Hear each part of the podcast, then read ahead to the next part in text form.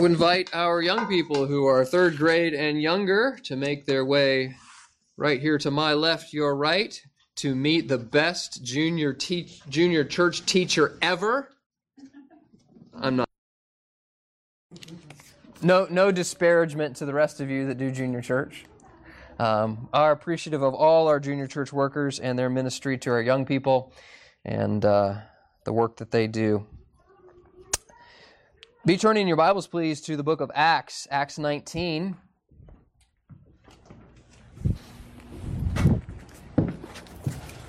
Last week, we left Paul in Ephesus, and we now return to him. So, Acts 19, if you're using one of the black Bibles that are provided in the seats, you will find today's text on page 587. Page 587, Acts 19, beginning in verse 8. We will read this text of Scripture and then we'll ask for God's help. Acts 19 verse 8. Follow along as I read aloud. This is the word of the Lord. And he went into the synagogue and spoke boldly for three months, reasoning and persuading concerning the things of the kingdom of God. But when some were hardened and did not believe, but spoke evil of the way before the multitude, he departed from them and withdrew the disciples, reasoning daily in the school of Tyrannus. And this continued for two years, so that all who dwelt in Asia heard the word of the Lord Jesus, both Jews and Greeks. Now God worked unusual miracles by the hands of Paul, so that even handkerchiefs or aprons were brought from his body to the sick and the diseases left them, and the evil spirits went out of them. Then some of the itinerant Jewish exorcists took it upon themselves to call the name of the Lord Jesus over those who had evil spirits, saying, We exorcise you by the Jesus whom Paul preaches. Also, also there were seven sons of Sceva, a Jewish chief priests, who did so. And the evil spirit answered and said, Jesus I know, and Paul I know, but who are you? Then the man in whom the evil spirit was leapt on them, overpowered them, and prevailed against them, so that they fled out of the house naked and wounded. This became known both to all Jews and Greeks dwelling in Ephesus, and fear fell on them all, and the name of the Lord Jesus was magnified. And many who had believed came confessing and telling their deeds. Also, many of those who had practiced magic brought their books together and burned them in the sight of all, and they counted up the value of them, and it totaled 50,000 pieces of silver. So the word of the Lord grew mightily and prevailed. Thank you. Father, we do thank you for your word. I pray that you would help us as we consider your word, we learn about your word to apply it. I pray, Lord, that you would take our understanding and um, may your Spirit work in our hearts, convict us, show us where we must change to be conformed to the image of your dear Son. Bless us now as we study your word together. In your Son's precious name. Amen. The Battle of Waterloo was a seminal battle in the history of England. Wellington, the general, was setting out to defeat Napoleon. If he could win, the chances for England's survival were good. But if he were defeated by Napoleon at the Battle of Waterloo, the day would be lost and the prospects were grim. England waited with bated breath to find out what would happen at the battle. They waited for the telegraph that would come to tell them. And soon it began. The beeps and the dashes started coming across the wire. Even as fog began to roll in, they read a partial telegraph that said, Wellington defeated. And then the telegraph stopped. Word spread throughout England that Wellington had been defeated. It was a dark day. It was sad. And as, as Englanders considered their fate, they were distraught. And some hours later, the fog lifted. There was reception again, and the telegraph could be completed. Wellington defeated the enemy. All the difference in the world for the history of the English speaking people. Well, we stand in the book of Acts on a battlefront, awaiting the news. Who will reign victorious? Which forces? Will they be the forces of the gospel or will they be the forces of evil? And Paul, one of God's own generals, is leading the charge straight into the mouth of the hottest part of the battle. And this is where we find Paul this morning in a city called Ephesus, where he is facing difficult circumstances. He's facing a society that is troubled. He's facing a spiritual battle. Now, as we look at the news, as we watch what is going on in our world, maybe, maybe you become distraught. It, doesn't it sometimes seem, at least since the beginning of 2020, like when you watch the news, like the world is falling apart. Like it's just melting down at the seams. Um, I I have and, and and probably many of you who are about my age might might say the same thing. I've not ever seen a year like this in my life. I mean, it is some unprecedented things are happening. And you look around and you say, what is going on? I mean, what is it that is is just making the world seem like it's, it's falling apart at the seams. May we never forget that beyond the headlines, beyond the images that we see, behind the news stories that we read, there is a much more grand uh, narrative taking place. There is a spiritual battle that is raging around us. And what we see is merely a manifestation of a much deeper truth, a much deeper reality. We often forget that we are in the midst of a spiritual battle.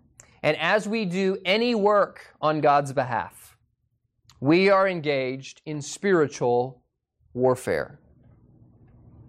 This is what Paul is doing. He is assaulting the gates of hell. And from this passage, we learn that we must apply God's power, which conquers evil. Apply God's power, which conquers evil. Peter says it this way Be sober, be vigilant, because your adversary, the devil, walks about like a roaring lion, seeking whom he may devour.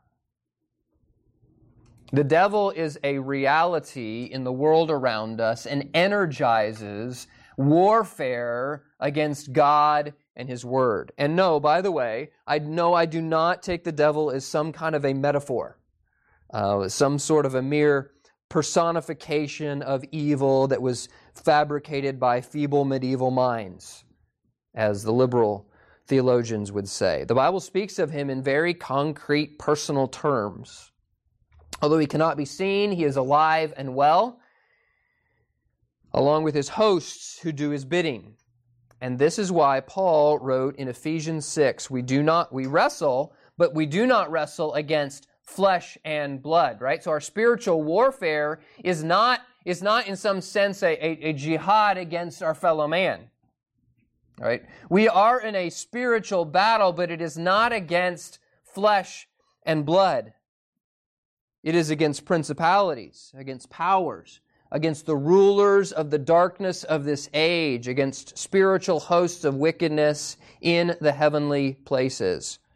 We are in a spiritual warfare. Paul wrote these words to the Ephesian church, which faced tremendous spiritual opposition. We know that they faced opposition in part because of history, but we also know it in part because of texts like today's text, where Paul is at the, at the beginning years of this church in Ephesus, the church that he would later write to in the book of Ephesians and remind them of the spiritual battle they are engaged on. The, the Ephesian church was a powerful church. It was a strong church. It was an influential church. We saw that last week. And so, for all of these reasons, it was a church opposed by the enemy.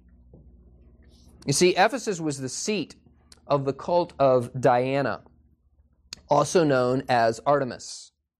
It was a cult dedicated to fertility, which is a somewhat euphemistic way of saying a cult dedicated to sexual decadence. Ephesians, uh, Ephesus, excuse me, was an economic hub. It was a prosperous trade center. And so this also made it the hub of materialism. It was furthermore a collection point for sundry pagan dark arts, black magic, sorcery, witchcraft. And into this, this cesspool of debauchery, God birthed a powerful church that influenced all of Asia Minor. We saw that in last week's text. We'll see it again. And what we learn from this church, what we learn from the narrative here in Acts, is that we are to apply God's power which conquers evil. Now, how do we see this accomplished in the text? We see in verses 8 through 12 that God sometimes chooses to use self denying servants to push back the forces of evil. Watch this in verse 8. He went into the synagogue and spoke boldly for three months, reasoning and persuading concerning the things of the kingdom of God. So Paul starts where he always starts. He starts in the synagogue speaking to the Jewish people about their promised Messiah who had come. And he actually gets a relatively long hearing. I mean, you, you think about how quickly he was run out of the synagogue in some of the other cities. For him to be three months in the synagogue in Ephesus is quite remarkable. I mean, Paul hadn't gotten beaten up yet, and he was there three months. Wow. But as was, as tended to happen, eventually they rejected the message. In verse 9, um, still in chapter 19, when, uh, when some were hardened and did not believe, but spoke evil of the way before the multitude, he departed from them and withdrew the disciples. So there were those who were following the way of Jesus. They were continuing to attend in the synagogue, but the message was being rejected. The rabbis, the leaders of the synagogue, were now speaking against Paul, and so he withdrew and reasoning daily in the school of Tyrannus. I don't think this has any spiritual significance, but I, I, I noted with interest that the, the name Tyrannus, it means tyrant. So this teacher was a pretty tough teacher. Uh, we assume that he, that was his nickname. I mean, who would name their kid Tyrant? So that was probably a nickname um, that his pupils called him. That has nothing to do with any, there's no spiritual significance there. I just thought it was worth note. So they go to this, this meeting hall where this, this teacher, this philosopher had been teaching. Now, Christian texts from around that age, uh, that, that time period tell us that Paul rented Tyrannus' quarters from the fifth hour to the tenth hour. So by our reckoning, from 11 a.m. to 4 p.m. So Paul is making tents in the morning. He's then lecturing for four or five hours in this philosopher's hall during the siesta period, the hottest part of the day when people would take a break and, and rest. He goes now to the lecture hall and teaches for, for four or five hours, and then he returned to work uh, on tents till about 9.30 p.m. That was his schedule for two years. Sounds tiring to me. I remember counseling at camp. Anybody ever counsel at camp? Who was a camp counselor? The most exhausting summer of my life. I mean, I couldn't think straight. I was so tired sometimes. You, you, would, you would walk across the campsite and you think, I don't remember walking here. Like, you're so tired. You're getting up at, at wee hours of the morning so you can go to counselor prayer and then you're getting back in time to get all of your cabin up and then it was go go go go go go go go go all day long. Then you'd get the the, the campers back in bed, and then you go to another meeting, and then you would have a meeting after the meeting with your lead counselor, and all that, and then you're crashing in bed, you know, somewhere around midnight, 12:30, and then you get up early the next morning and do the whole thing all over again. You got a little bit of a break on the weekends, but I mean, I just remember aching. I was so tired. But man, what a rewarding summer. Because I was tired pouring myself into other people, ministering to other people, sharing the gospel, counseling, doing things to, to, to watch the spiritual growth of those who were in my cabin during that week. I can almost imagine that that's kind of what Paul felt like. I mean, this must have been an exhausting schedule for him. He, he continued to work diligently, day in and day out, six days out of the week. And, and teaching and training and instructing and giving the gospel and disputing with the Jewish leaders. And God used it. God does work. God does the work, but God chooses to work through us. And for us to be involved in God's work requires hard work. There's no room for laziness. Our world teaches us about me time and the importance of self care and says, you know, don't feel guilty about putting yourself first. Now, to be clear, you ought to steward the mind and body that God gave you so that you can effectively minister. Times of rest, times of refreshment are an important part of the cadence of a balanced life that allows us to minister. So it's not to say we should never rest, but we must not fall to the temptation of laziness. Just kind of, yeah, you know, I'll minister whenever. But we ought to make ministry a priority such that, that we are willing to expend ourselves in fact, this is what Paul says in 2 Corinthians 12. He says, I will very gladly spend and be spent for your souls.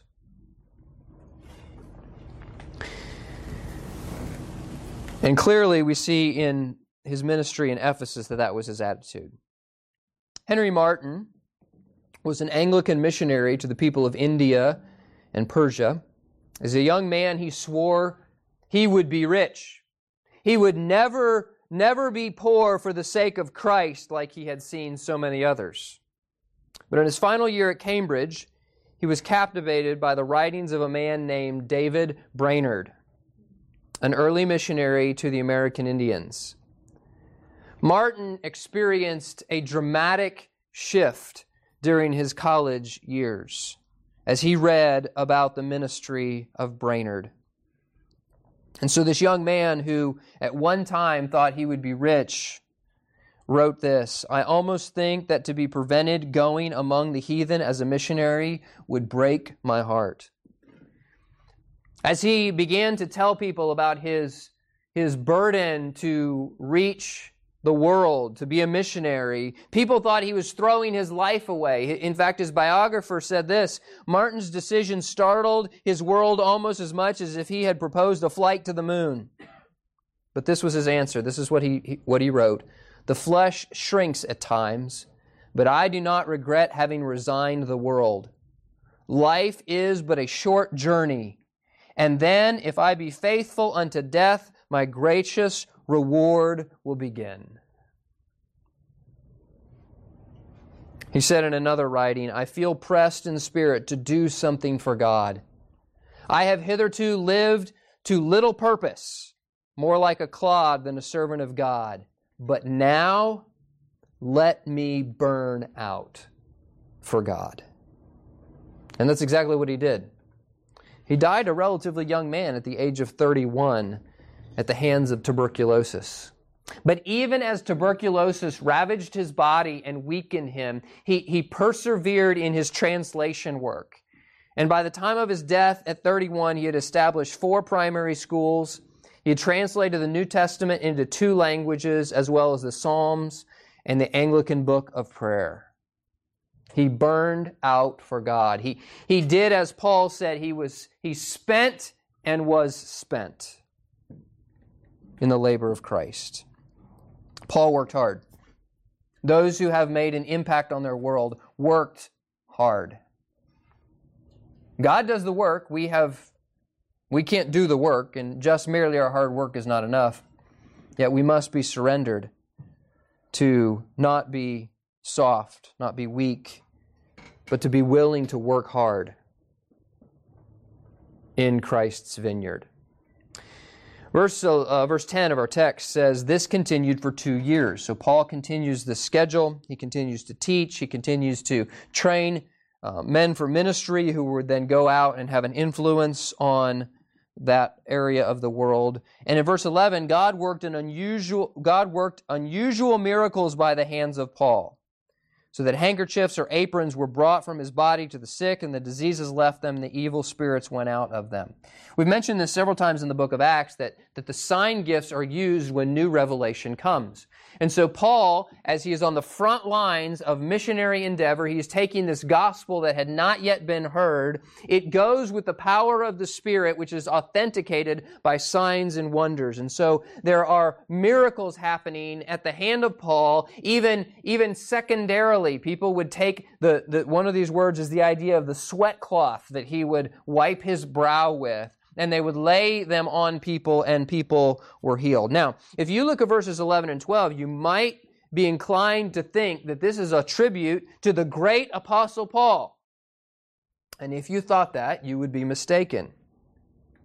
But actually, there were those in Ephesus who made the same mistaken assumption. And we see them in verses 13 through 17.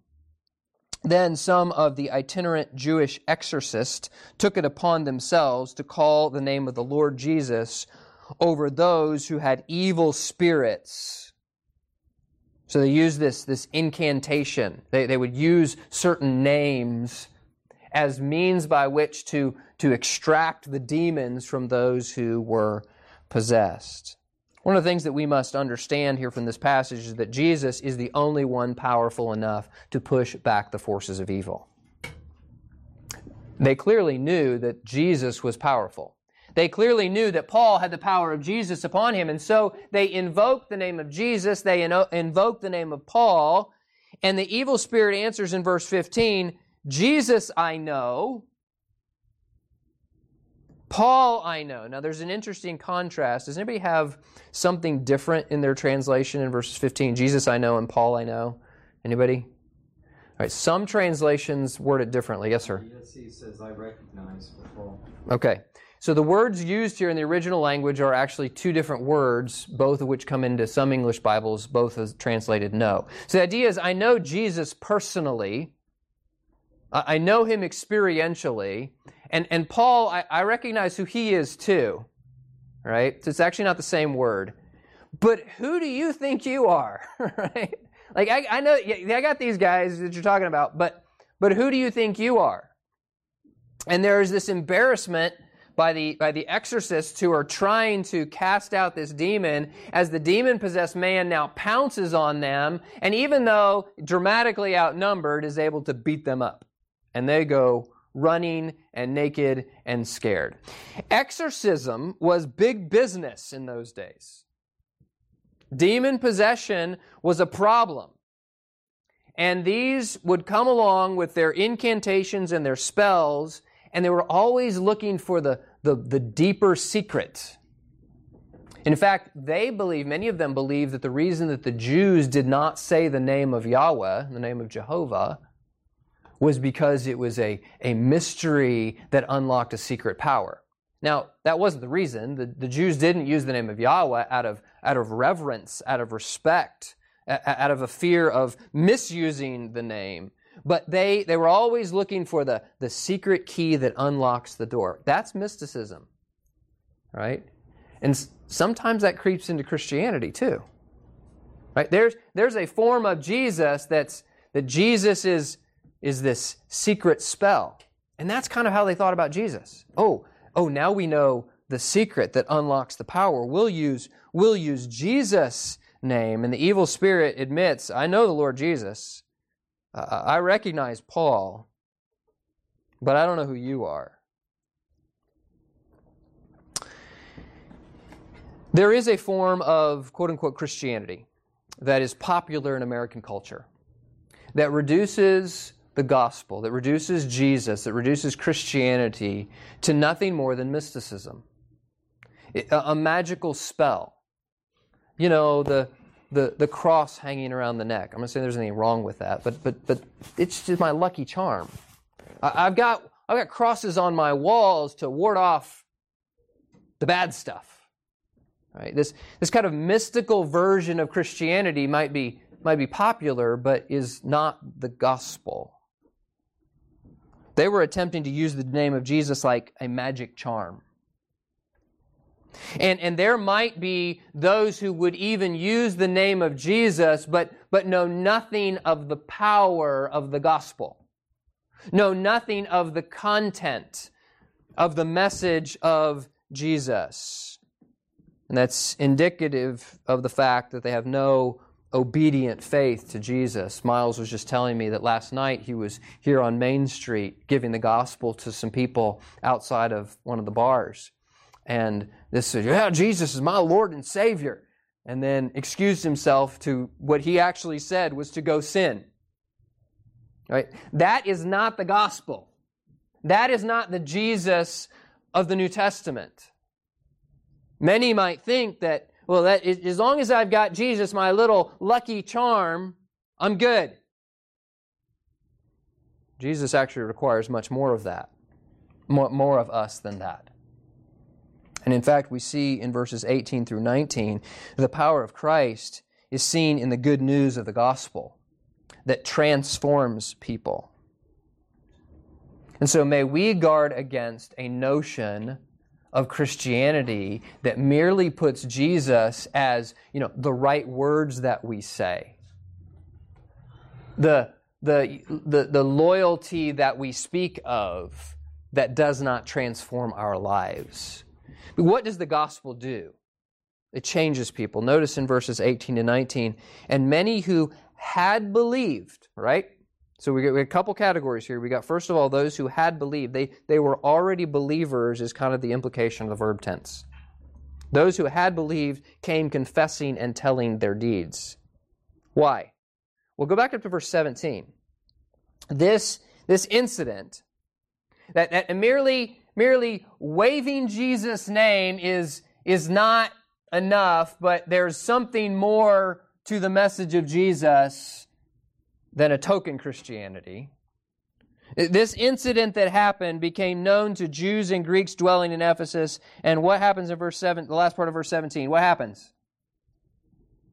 You got your Bible open? You looking at it?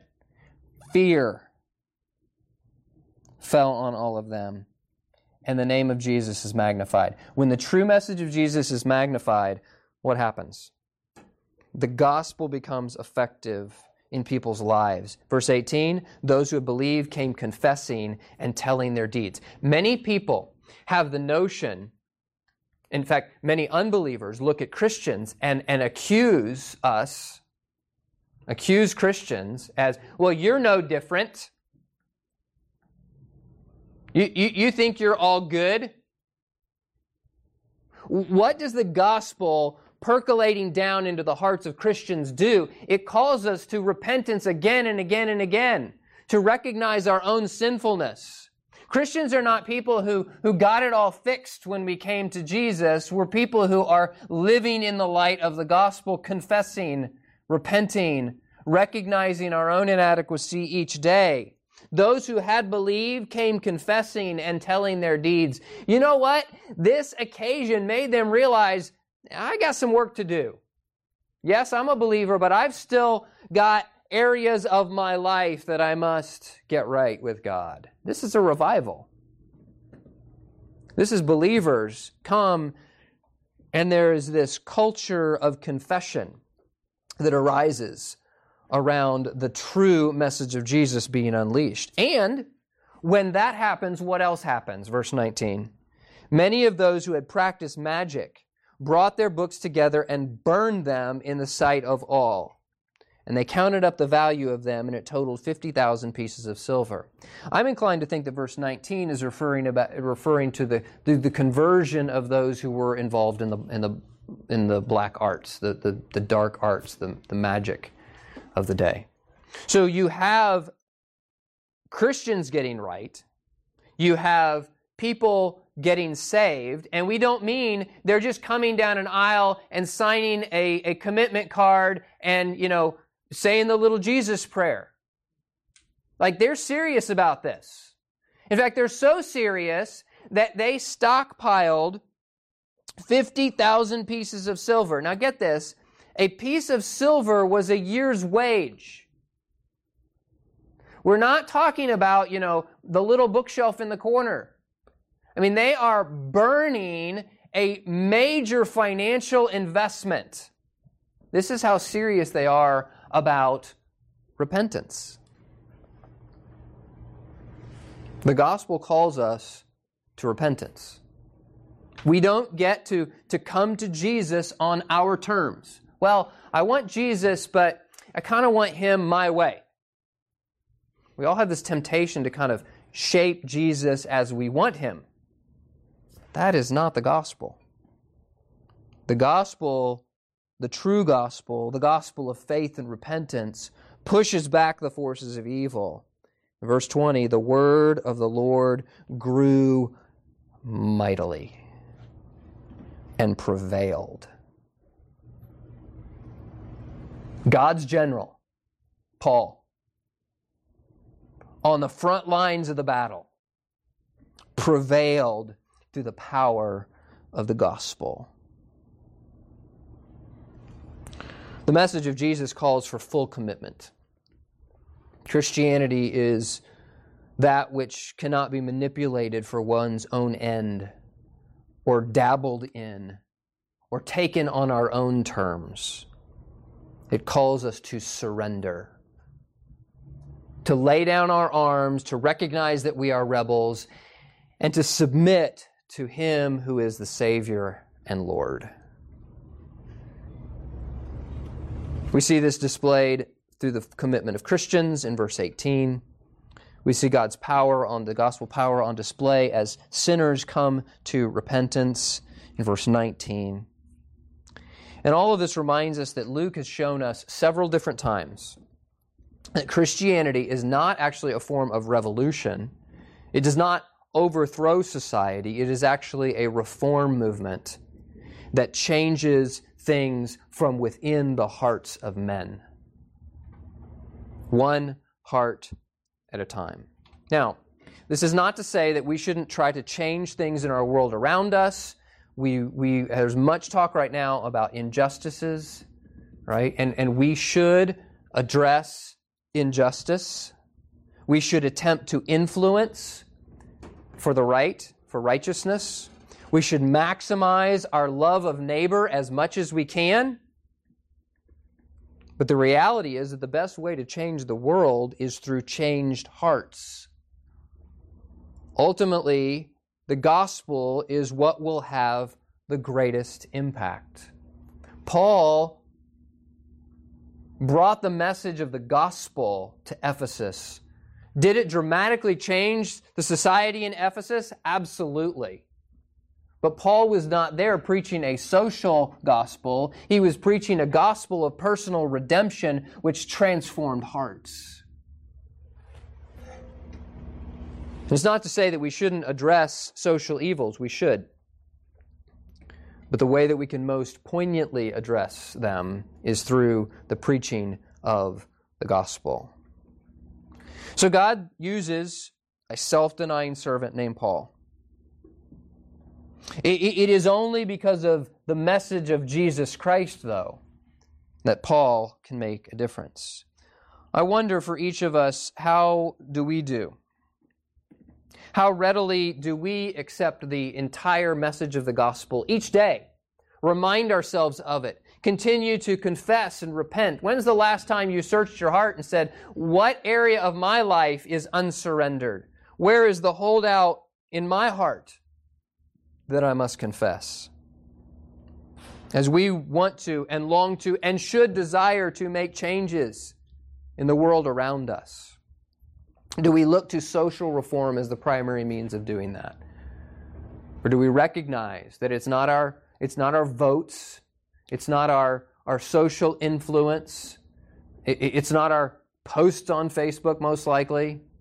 It is, it is our personal testimony, our personal witness to the gospel of Jesus Christ that God uses to change hearts.